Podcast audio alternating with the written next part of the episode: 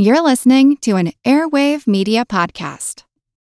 Hey, have you ever used CheapOair? For years, and I really like it. With CheapOair, you can book online, use their app, or even over the phone. They've got great prices on over 500 airlines and millions of accommodations. They're my go to for travel planning. And if you join their Club Miles program, you can earn points to save on the cost of your travel.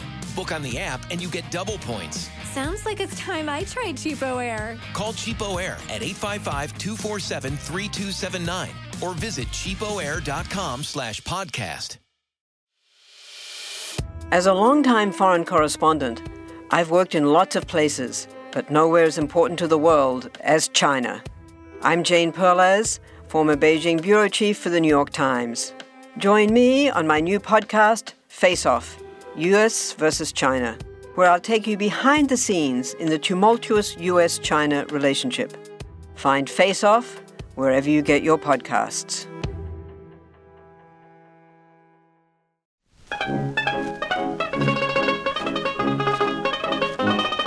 All right, it's generally said that science was invented by the Greeks. Guys like Aristotle. He had only one name, but he addressed important questions, such as the structure of the universe. So clearly, the Earth is at the center of the cosmos, and the sun and the planets revolve around it in perfect circles. Say, Aphrodite, could you pass the souvlaki? But Aristotle had to do the science in his head. He had no instruments, no telescopes or microscopes, cameras, microphones, no strain gauges, whatever they are. In other words, he couldn't do any experiment that involved using anything more than his own senses. Well, 25,000 years later, things got better. There were sensors. No, not the kind that keep your kids from seeing bad things in the movies. Sensors that can measure things that we would otherwise never notice and turn our impressions of what we see, for example, with our eyes into hard data. Sensors like photographic plates, and by 1900 there were thousands of photos showing the spectra of stars, small glass plates each recording a star's rainbow. Annie Cannon of the Harvard Observatory examined those glass sensors, those glass plates, classified them, took the first step toward understanding how stars work. Okay, this one's strong helium lines looks like another B star. Say, Joey, could you get me another cup of that chowder? I'm Seth Shostak. I'm Molly Bentley. This is Big Picture Science. Today, every experimental scientist uses sensors, and sometimes they're very sensitive, able to detect bits of matter that we think might be there, but we don't really know. Recently, a sensor success prompted this reaction. Physicists around the world gave out a whoop when it was reported that the world's largest and most expensive detection system seems to have glimpsed an elusive particle that could help us make sense of the universe. The Large Hadron Collider is a high energy particle accelerator, 17 miles or 27 kilometers in circumference, at CERN in Switzerland. Physicists there have orchestrated more than 4,000 proton to proton collisions in the hope of detecting the Higgs boson. And now, the Great Cheer. So, physicist Frank Close, success at last, or so it seems. We finally have a definitive answer on the Higgs. What is it? Well, I don't know, and to be honest, nobody knows. Uh, what they are doing is analogous to throwing dice to see if you've got a load of dice. You know, if you throw a few times and you get sixes coming up, you might be suspicious. If you throw hundreds of times and the sixes keep coming up, you know for sure. I think CERN are somewhere between those two extremes at the moment. They've got the first tantalizing hints that there might be something going on, but for the moment, we don't know. Six months' time, maybe. Okay, tantalizing hints. This is coming out of the Large Hadron Collider. Uh, how does it look for the Higgs? I mean, what does it do to actually look for this particle? The, the Large Hadron Collider is smashing beams of protons together at incredibly high energies, recreating in the laboratory, in a small region of space for a brief moment, the sort of conditions that the universe itself experienced about a trillionth of a second after the Big Bang. According to our theories, that was the epoch when the Higgs boson was bubbling around and giving the properties to the particles and forces that enabled eventually in our cold universe today structures such as you, me, planets and galaxies and atoms to exist. So, what it's doing is it's smashing protons together in a tiny little region of space inside the collider. And uh, because so much energy is involved, that creates new stuff, including maybe the Higgs? That's the basic idea. So, you surround the collision site with special cameras called detectors, which can record the entrails of whatever is produced in this mini bang. And according to theory, once in a while, you will have produced a Higgs boson, which will decay, and you hope that in that once in a while, you pick up the few particles that it's decayed into out of the hundreds of other particles that will also be there at the time. So it's really like looking for a needle in hundreds of haystacks. All right, but there's some hint that there's a needle there. Uh, is it any more than a hint? Does it tell us anything about what the Higgs might be like if we really do find it? Uh, yes, I think there, there are two experiments independent of each other, each of which has found some similar things. They have found some trails that would be consistent with a particle whose mass is about 125 times greater than that of a, hydrogen atom. The fact that both experiments are finding a hint of something at the same sort of mass is the tantalizing feature. And so the teams involved at these two separate experiments are completely independent of one another, except insofar as the beams that uh, produce the collisions are common to both. So what they see is completely independent of one another. The way they do the analysis is also completely independent of one another. And if there is some real physics going on, what they will eventually find will be very much the same in both cases. To parallel Sherlock Holmes, he used to say to Dr. Watson, if two strange things happen, Watson, they're usually connected. So that's the sort of feeling that uh, maybe one of them is a little fluctuation, but both of them in the same place, hopefully, is a sign for something. Now, the Higgs boson gives things mass. Now, first, Frank, is that really right that without the Higgs, the stuff on my desk here would be massless? No, and that's actually one of the common misconceptions. Most of the mass that you and I feel is locked up in the atomic nucleus. And the mass of the nuclear particles comes from the fact that the quarks, the deep seeds at the heart of the cosmic onion, are trapped in a very, very small region of space. That has nothing at all to do with this mass mechanism that Higgs members discovered. Their mechanism explains how the mass of fundamental things like the electron or the quarks themselves come about. So the mass of the electron emerges in their ideas, and the mass of the electron is what determines, in particular, the size of atoms. So if the mass of the electron was different, the size of atoms would be different. In fact, if the electron had no mass at all, atoms wouldn't exist. So I actually prefer to think of the, the Higgs mechanism, as it's called, as being the source of structure in the universe rather than the source of mass as such. Well, I, you know, from a naive point of view, I'm listening to how the Higgs boson at least gives electrons their mass. It determines their mass. That's important. We wouldn't be talking about it otherwise.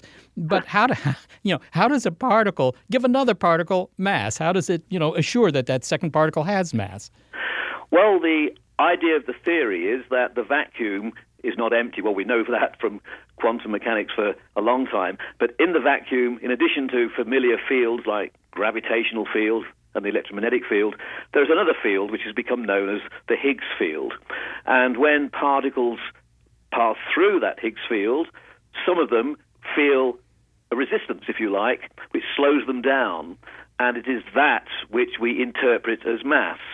It's uh, so it's sort of like molasses giving you inertia, as it were. If you had to wade through molasses in my office here, then uh, you know I'd have a lot more inertia. That, that's a, a, way of thinking about it, but it's a very profound source of molasses that manages to hide itself from all prying eyes. Well, finally, Frank, let me just ask this: physicists erupted in cheers with this latest tantalizing news about the Higgs. When is the last time you recall that physicists cheered a result? That's a good question. I remember certainly in uh, well 1983 when the W and Z bosons, the carriers of the weak force, were finally discovered. That was the moment when experiments showed that the electromagnetic force and the weak force are indeed two versions of a more profound unified thing we now call the electroweak force. Um, that was a remarkable moment. I think that was a moment that I do remember people cheering. There have been others, but they don't happen very often. All right. Well, Frank Close, thank you so much for talking to me about this latest result about the Higgs. Thank you. Oxford University is where physicist Frank Close makes his home. He's the author of The Infinity Puzzle, Quantum Field Theory, and the Hunt for an Orderly Universe. The hunt for the Higgs boson Goes on, will we find it? That's a mystery. A mystery for Sam Space.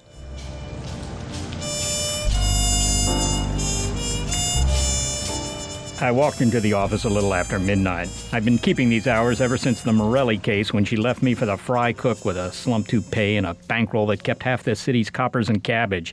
I just tipped the bottle, Win. Hey, Sam, look what I found down on 49th. Never saw her before, but she said she needed to talk to you. Bad. I have information you can use. Okay, I'll take it from here, Castellini. Thanks. She's a mystery, Sam, and she's all yours. You're Sam Space. Do I know you? You do, you just don't know it yet. Mind if I sit down? I'm not stopping you, and you're not stopping me from saying hello to this corned liquor. You'll want to ask me questions. Is that so? She was a mystery, direct, coy, forceful, but elusive. A dame like this was hard to find, and trouble I didn't need. My name is Higgs. Should I be interested? I have inside information, Sam. You'll find that I'm quite a catch. Who says I'm fishing? Let's just say that any particle moving through space has to interact with me. Sounds like you're well connected. Higgs, you said? Higgs boson? That's right. The missing mass, is that the skinny? Without me, the standard model is incomplete. That's so? A lot of people have been looking for you, Higgs. Call me Higgsy. A lot of very smart people have been looking for you, Higgsy, if that really is your name. You're the subject of a lot of debate. It's mostly theoretical. Some say you don't exist. Let's just say I have a knack for getting around without being noticed, Sam. I didn't buy what she was selling. You're the one that gives particles mass? And energy. Smoke?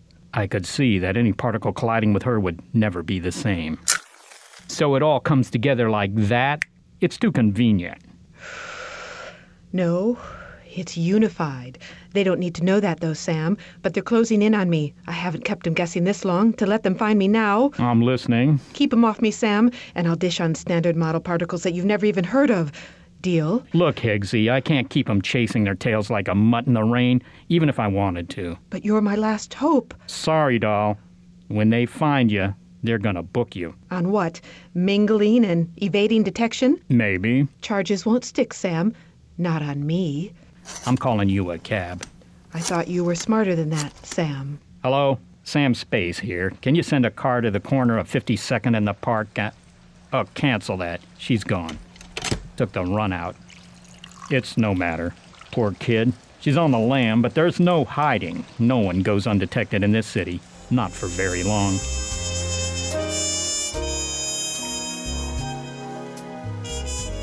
Few things go undetected anywhere anymore. And if you feel you're suffering from sensory overload, well, that's nothing, says electrical engineer and computer scientist Jan Rabaey. Ubiquitous sensors is the phrase that computer scientists are using to describe a world blanketed with tiny detection devices.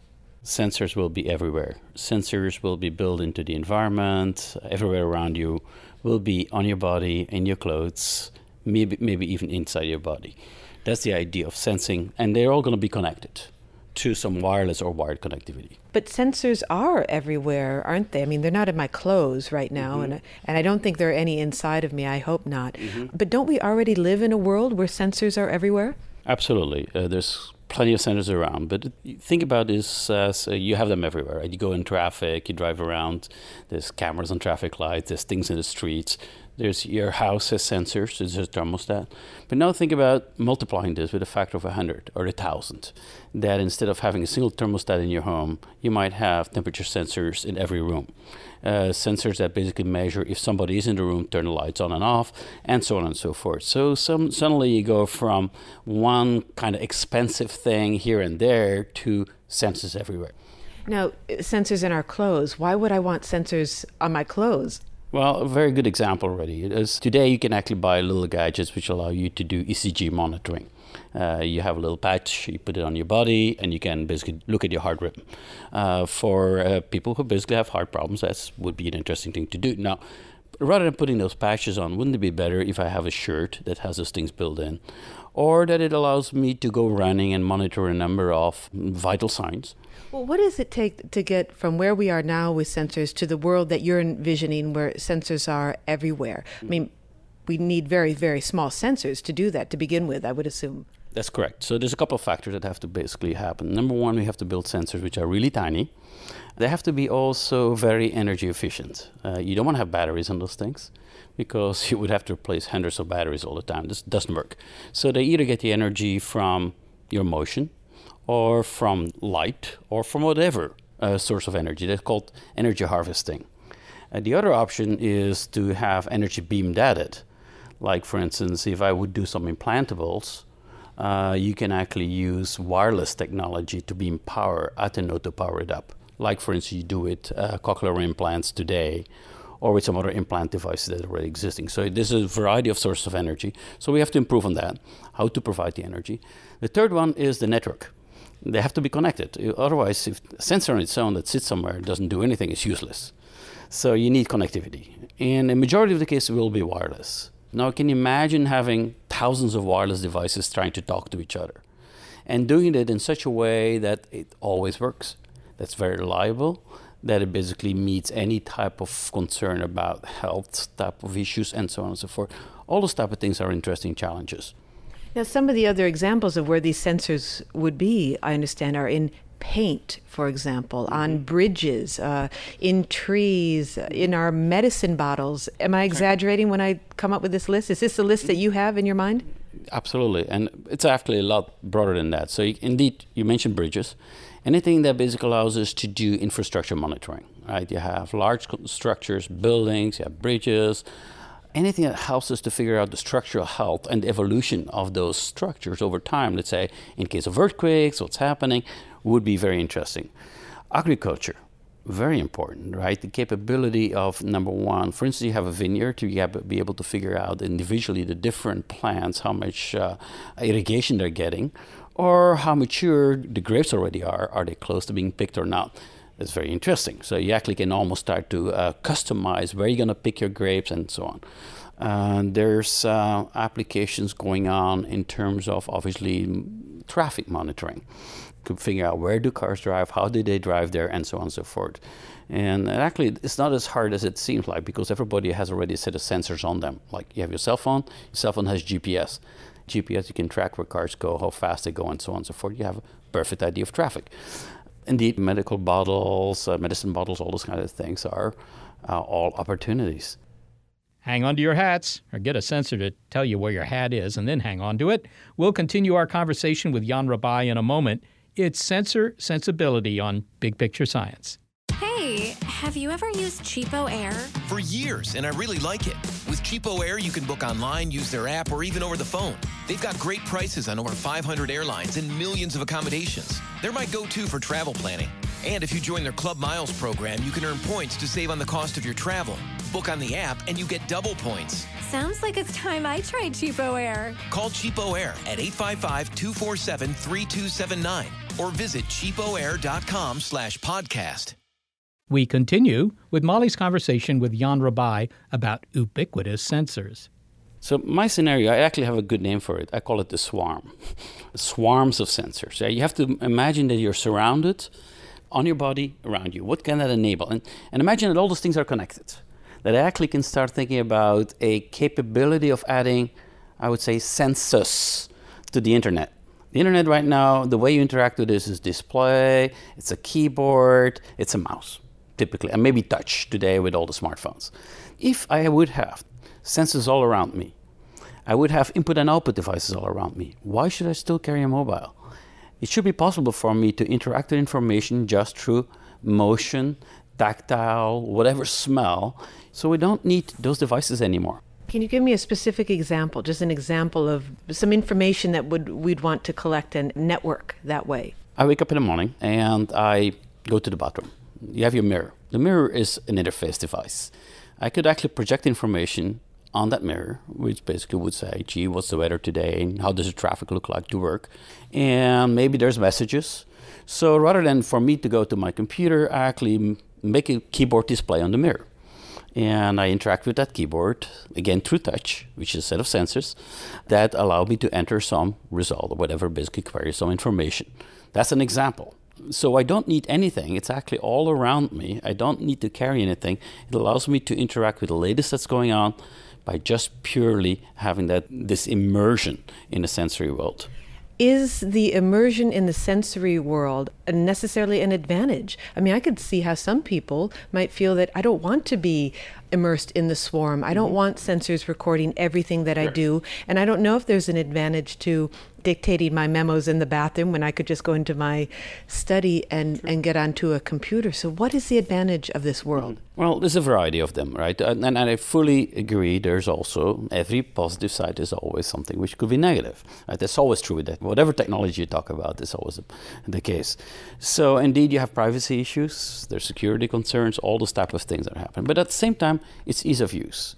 If you seen, you look at the last ten years and what happened with the evolution of how we made information available to a broad range of people. Just the ease of use, the ease of accessing information opens it up to much larger community. I look at the tablets, for instance.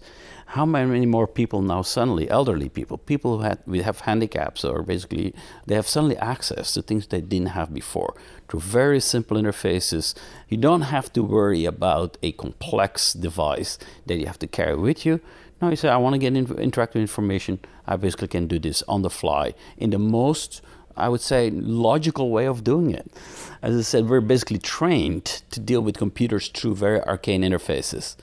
Let's get rid of that training and really start rethinking the way we do interfacing. So, so right now, you and I are talking face to face, which mm-hmm. I appreciate that you're not a computer hologram, that I mm-hmm. actually get to meet you. What sensor, sensory information do you wish you had right now about the world out there? So, sitting here with me, you could access what if it were available? Right. What I would like to do, for instance, just in this conversation, I would like to be able to pull up some examples, right? Rather than just be sitting here as as well, we just use voice to communicate, right? I could basically pull up a whole bunch of data, interesting type of examples, out of the sky, basically, without having to go to a computer or anything like that. I just can project it for you. Think about this. You might even just think about it, and it pops up there, right there on your wall, maybe in 3D. So the opportunity to really get very quick ideas and very quick impressions of how something could look like is I think is absolutely stunning. And, and there's opportunities for those type of things. Think about architects, think about artists if they could do this type of thing. It's amazing what they could create. They could live in their world of art. Those are such lofty ideas. I was thinking I could get my oven to preheat now while I'm sitting with you, and by the time I get home, I could stick a pizza Oh, yeah, in. That's easy.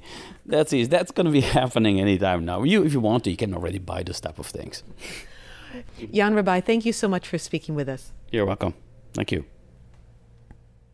Jan Rabaey is a professor in the Electrical Engineering and Computer Sciences Department at the University of California, Berkeley. Okay, well, our computers can do a lot. Sensors are cheap, ubiquitous.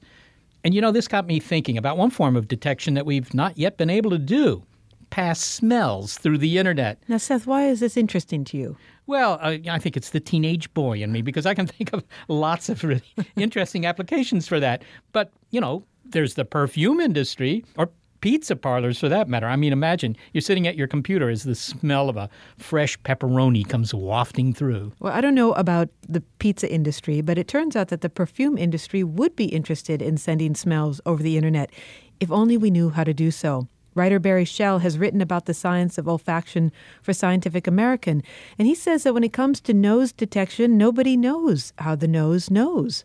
I guess one of the reasons it's so hard to figure out is because it's so old, it's had the longest time to get perfected by nature. So it's the most complicated, maybe, or the mechanism must be the most complicated of all the senses. Well, are there any theories? I mean, taste, they say, comes down to a small handful of basic tastes sweet, sour, salt, whatever they are. And those combine to make all the tastes that we know about.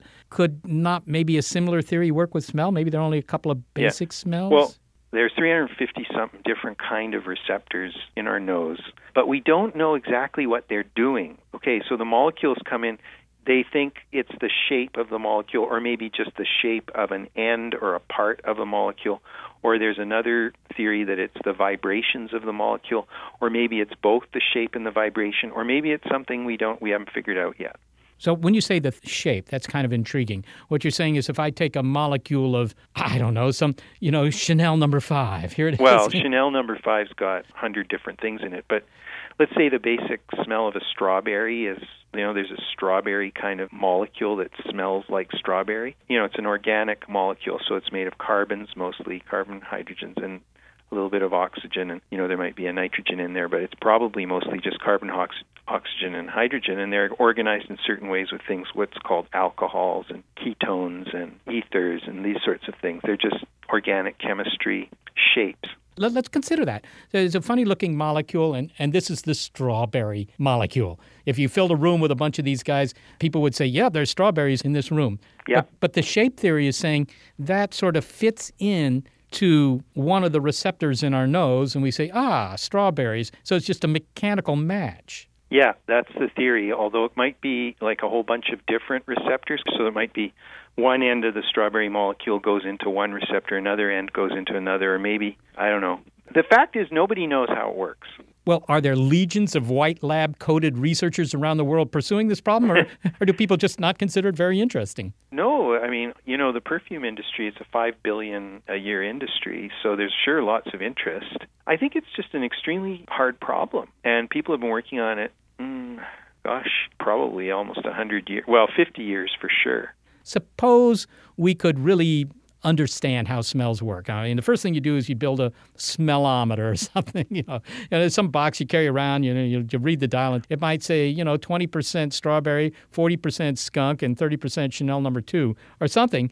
But if if you had one of these things, I mean, what sort of practical applications would there be? Because I could imagine might actually be useful for I don't know solving crimes or who knows what they ever get this, I'm sure there'll be amazing applications like you can't even imagine. Because you have to realize that this business of being able to detect molecules in your environment is the most primitive sense of all. And don't forget, it also includes, uh, you know, pheromones and, and all this stuff, which is also poorly understood. When I was a kid, I remember people were touting the imminent arrival of smell-o-vision. Yeah. What kind of smells were they trying to use for smell-o-vision? Do you do you remember? You know, someone peels an orange so you can smell the orange. And well, we never had smell-o-vision unless you count popcorn or the guy next Yeah. to you who hasn't bathed for a while. But the problem that I understood was stopping them from doing this was that smell is, you know, sort of a very slow sense, and they Yeah. fill the, you know, the auditorium with one smell, but they couldn't get it out and get the next one in quickly enough uh, before the scene changed. That was a problem. There were quite a lot of other problems, like the bad smells would last too long, or people were annoyed by the smells, and it just turned out it just was a good a good idea that didn't work. Smell did not sell. What would be your number one smell that you would like to uh, distribute to your friends? Oh gosh, I don't know. It's really hard to say, but I'm coming around to natural smells. You know, the whole perfume industry has gone synthetic, and there's there's actually a push to synthetics because natural products can be dangerous, or you know, they can cause allergies and things. But listen to this. Today, I just happened to be driving to work, and I saw a guy cutting down a tree in his yard, a big fir tree, and he was piling it up by the side of the road. And I pulled over and I said, "Is that wood free?" And he said, "Yeah." So I filled the back of my car with this wood, and uh, just got into my car, and it just smelled so great. You know that smell of fresh cut pine. My car is just full of that smell right now. And I thought at first, is that a perfume that spilled in my car? And then I realized, no, it's the wood. Such a beautiful smell. well, I guess that's one that everybody likes. It's sort of evergreen. Barry Shell, thank you very much for talking with me. Well, thanks. Barry Shell is a writer in Vancouver, Canada. Okay, but if they can figure smell out, if they can eventually build a sensor that would digitize odors, well, there are all sorts of things you could do. I mean, I can imagine a device that would light up if someone in the neighborhood was barbecuing a steak, or maybe a device to tell me if my pet Pekingese needed a bath.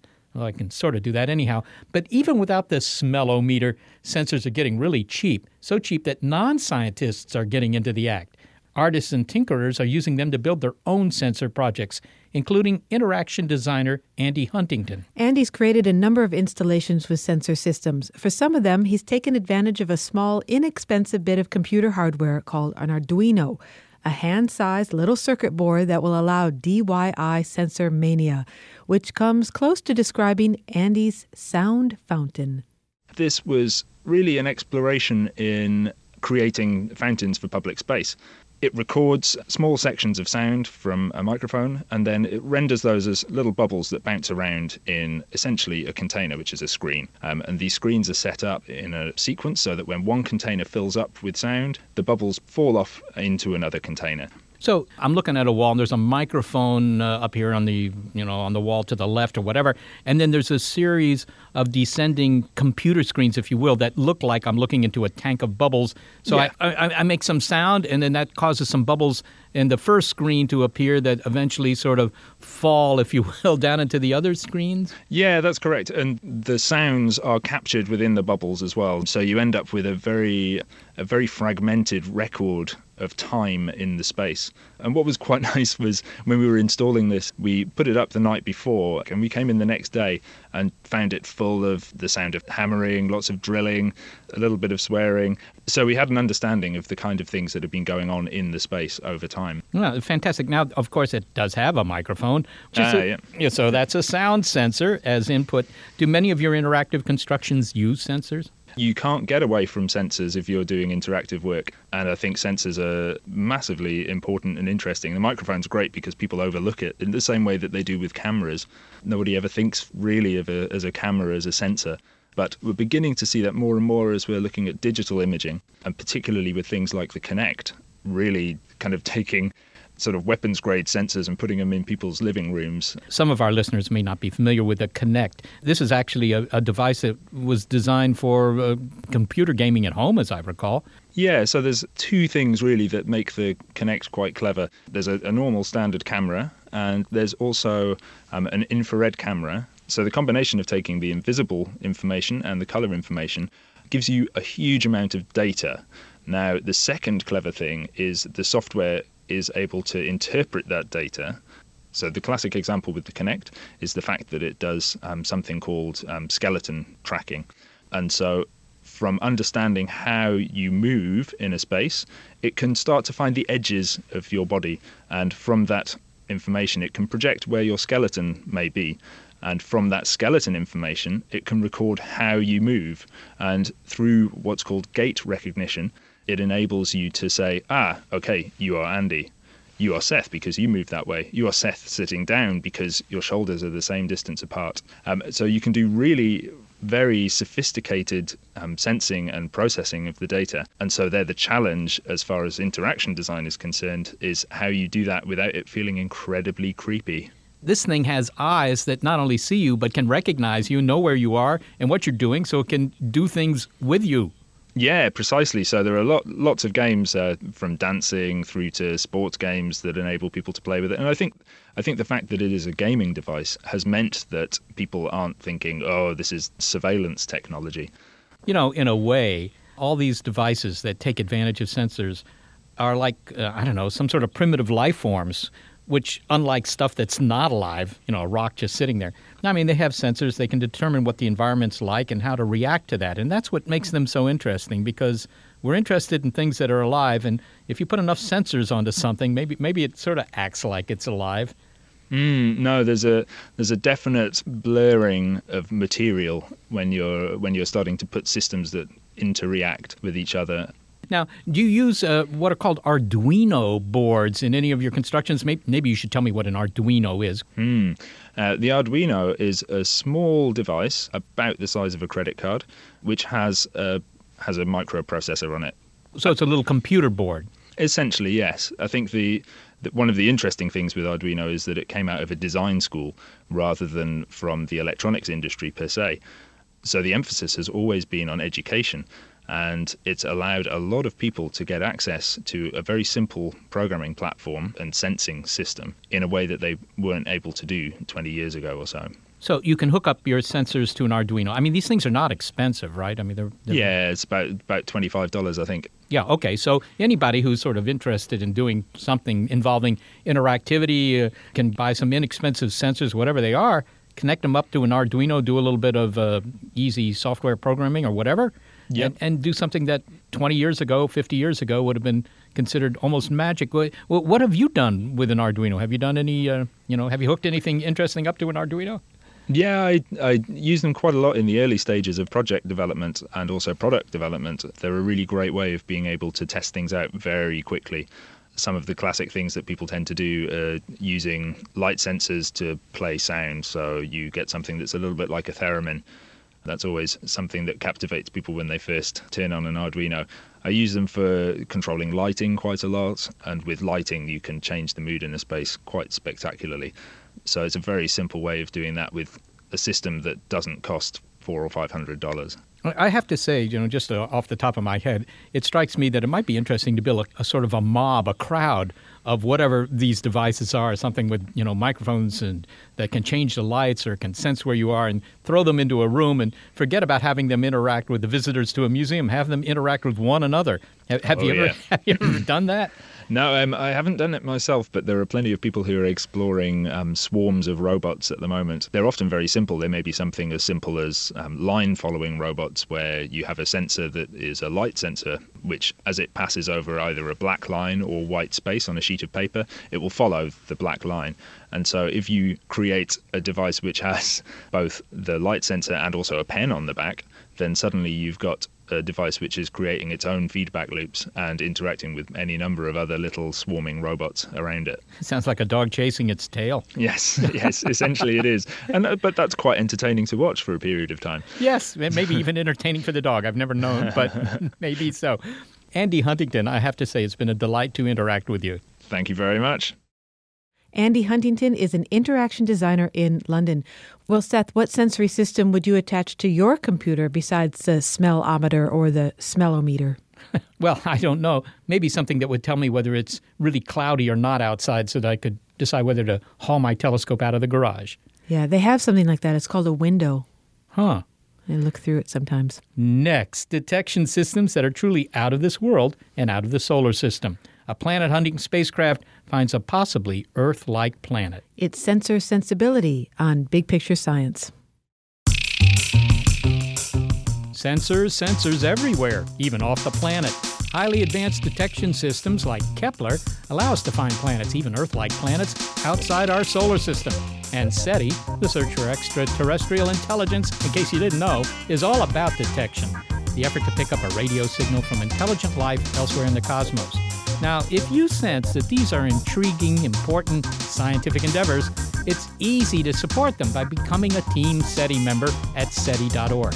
And remember, an email to the radio show staff at bigpicturescience at SETI.org will bring us to our senses and prompt us to send you a photo of our numerically small but morally large staff. SETI.org and Big Picture Science at SETI.org. Really, it's the sensible thing to do.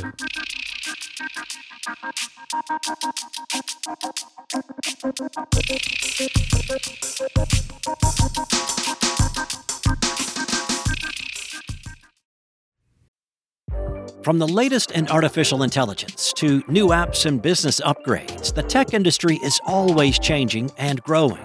So keep up with the Daily Crunch podcast from TechCrunch. With new episodes released nearly every day, the Daily Crunch gives you a brief overview of the biggest tech headlines, and it's all delivered in around five minutes or less, so you can easily hear about the latest updates while trying some of those updates for yourself. Listen to the Daily Crunch now, wherever you get your podcasts. That's the Daily Crunch, wherever you get your podcasts. Goldilocks was particular. And why shouldn't she be? I mean, who wants porridge that's ice cold or that burns the taste buds off your tongue?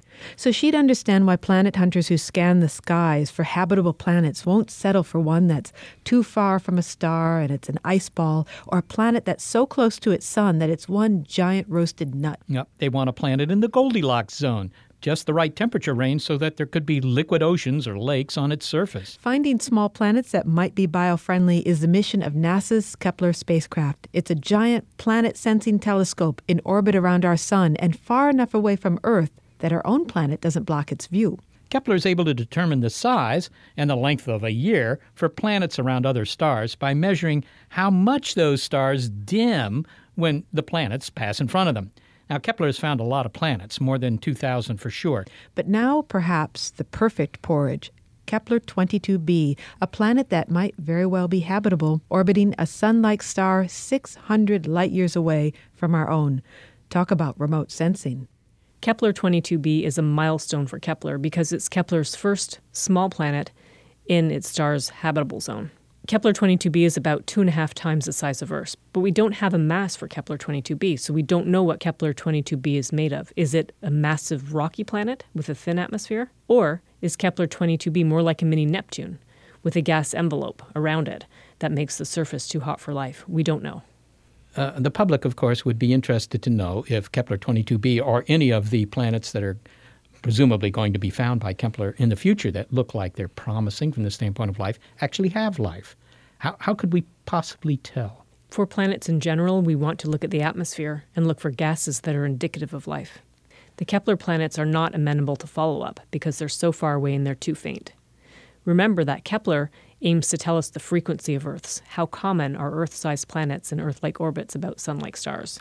With the knowledge Kepler gives us, we will make plans to find local analogs, planets around nearby stars that we can follow up and look at their atmospheres for signs of life.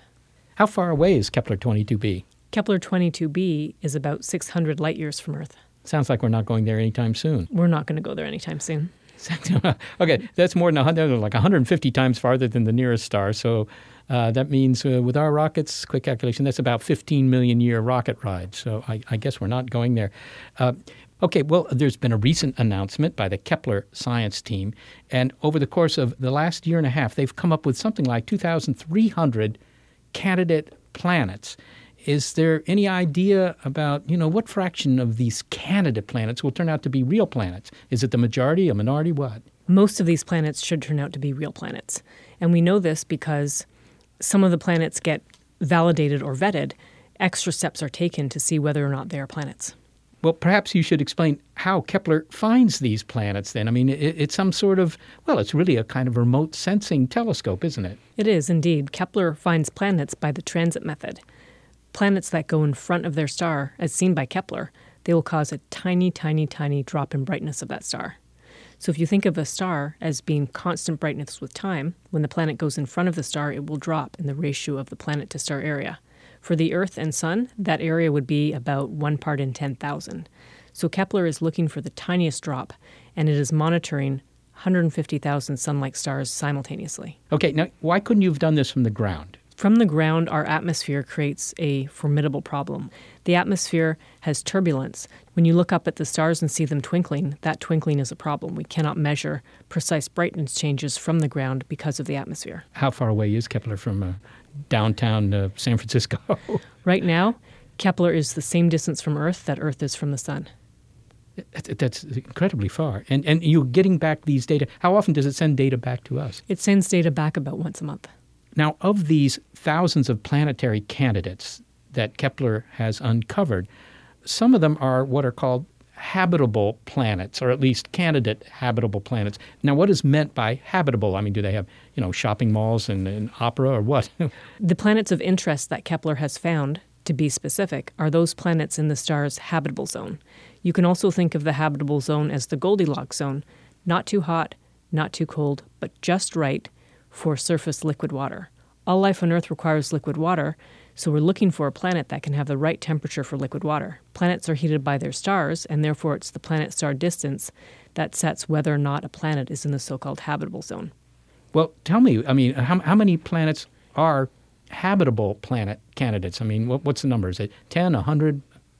Well, we have planets, and let me separate out planets that are in the star's habitable zone from stars that are potentially habitable because we believe to be potentially habitable, a planet must be in the habitable zone and be a rocky planet. A planet that has a massive atmosphere or a thick envelope of gas will be too hot at the surface for life because those atmospheres, those massive atmospheres or envelopes, create an incredible greenhouse effect. Let, let me ask you this, Sara. If some aliens on a uh, on a planet, say five or six hundred light years from Earth, they had their own Kepler program, maybe a better Kepler program. Maybe they're a hundred or a thousand years beyond us, and they were looking in our direction, and and they saw that, gosh, the sun would get a little bit dimmer every three hundred and sixty-five days. W- what could they learn about the Earth if you know if they had better better instruments than we do? What could they learn? Well, if they had better instruments than us, they could learn the mass of the planet, and with the mass and radius of Earth they would know for sure that Earth was a rocky planet, that it wasn't one of these planets that has a massive gas atmosphere or envelope. So they would be excited. However, they would not be able to tell the difference between an Earth and a Venus. Venus and Earth have about the same mass and about the same size, yet one planet is habitable and one is not. The aliens may go further to try to understand our sun's effect on Earth in terms of the temperature, and they may make a model of the atmosphere to try to understand what the surface temperature on the planet could be. Well, planets seem to be commonplace. Do you find that gratifying, or is it uh, just making us even less significant in the grand scheme of things?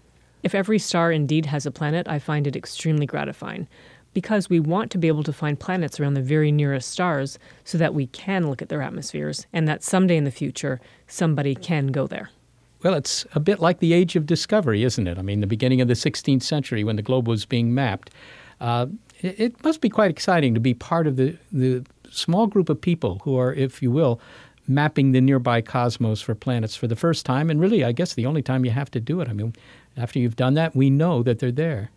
Exactly. We do feel that we are setting the stage for future generations, and we do hope that hundreds or a thousand years from now, when people begin interstellar travel, that they will look back upon our 21st society as the first that found those other worlds.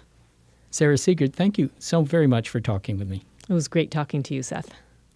Sara Seager is a planetary scientist at the Massachusetts Institute of Technology, and she's a member of NASA's Kepler science team. Well, the Kepler mission has produced a lot of data and enthusiasm from amateur planet hunters who are helping to comb through all that data in the hope of discovering a planet that others have missed. Daryll LaCourse and Tom Jacobs are citizen scientists and members of the Planet Hunters Project. Gentlemen, planet hunters.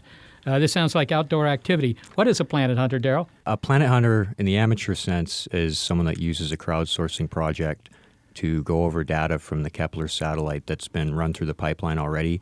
What we're doing is looking for possible new Kepler objects of interest. The data is separated into quarters.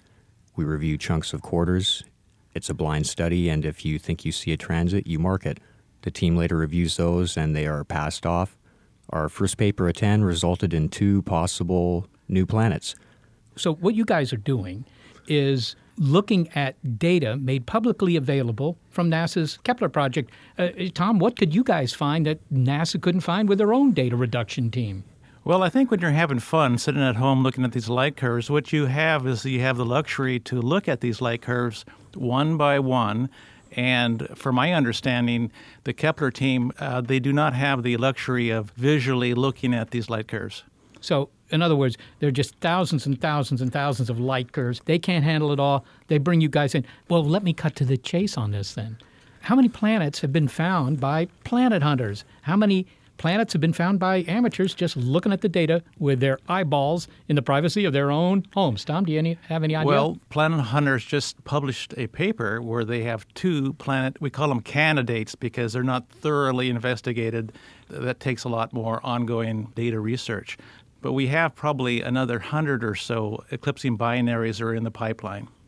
And if I may just add that the nice thing about Planet Hunters is you get a chance to immerse yourself into the science. And believe it or not, looking at the light curves is easy. Mm-hmm. So it's not something where you have to have a background. I don't have a science background, but after a while, you just kind of get the knack of it. It's really about pattern recognition we as humans, and I think most of us are humans in this room. Don't make assumptions, Tom. no, you know, we're at SETI, so you never know. But I will say one thing we have a, a, great ability for pattern recognition. Maybe it's from the caveman days. I don't know. Let, let me ask you this. Describe the process. You sit down, right, and, and you know, you turn on your computer, you get some downloaded data, presumably. I mean, how does it, how does it work? What do you see? The simple answer is you don't need any other materials but your computer and the classification screen.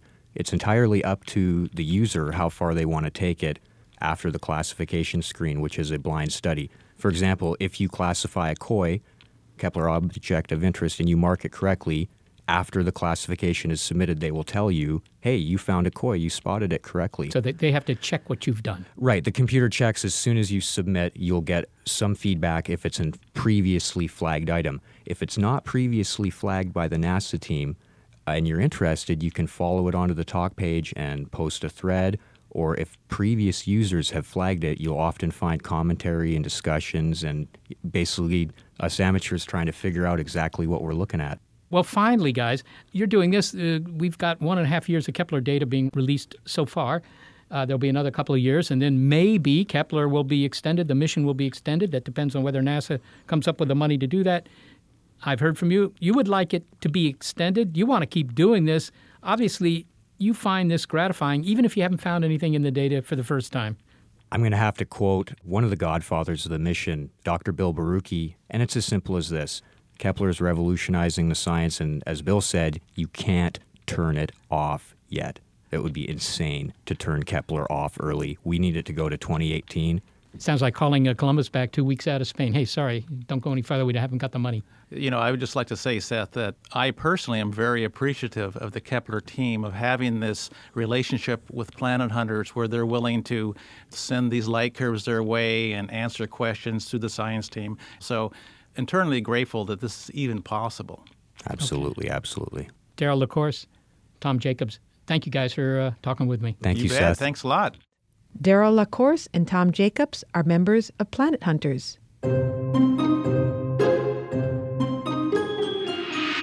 Well, Seth, the discovery of Kepler 22b is an exciting find for planet hunters. What are the plans for SETI and the SETI telescopes regarding this new planet? Well, of course, we're going to check it out for signals. And in fact, we've already begun doing that uh, over a couple of uh, radio frequency bands. We're going to look at more, and we're going to look at, in fact, all the Kepler planets that have been found. So you're actually saying that you're going to train the telescope on Kepler 22b to see if you could pick up signals of an intelligent being? I mean, isn't that pretty optimistic? Right now, scientists are just hypothesizing whether there might be microbial life on the planet. Well, it, it is perhaps optimistic, and it's also true that the Kepler 22b could have a lot of life, and none of it is building radio transmitters. But you know, unless you look, you're not going to find anything. So we're going right ahead. We're going to check out, and as I say, all the Kepler planet candidates, hoping to uh, find a signal that would tell us that at least one of them is inhabited by somebody fairly clever. Now, we heard from Sara Seager that this generation probably can't go and visit Kepler 22b, but future generations might. Well, people always count on improved rocket technology, Molly, but I have to tell you, you know, sensors, as we've been talking about in this show, the technology of sensors is improving very rapidly, much more rapidly than our rocket technology. And the way I see it, the way we'll visit Kepler 22b is not in person. We'll just send a, a rocket loaded with sensors, send all the data back, and you can explore that world in the privacy and convenience of your own home. Well, we hope that you've made sense of our program. Thanks to our highly sensible production staff, Gary Niederhoff, Barbara Vance, and volunteer Jay Weiler. Also, support from Rena Shulsky David and Sammy David and the NASA Astrobiology Institute. Big Picture Science is produced at the SETI Institute. And a big thanks also to our listeners. Your ears have been attuned to sensor sensibility. You can find more Big Picture Science on iTunes and through the link on our website. And while you're online, why not go to Facebook, become a fan of the program? You can leave your comments there as well. If you're a podcast listener and you prefer over the air radio, check out the listing on our website of radio stations carrying the program.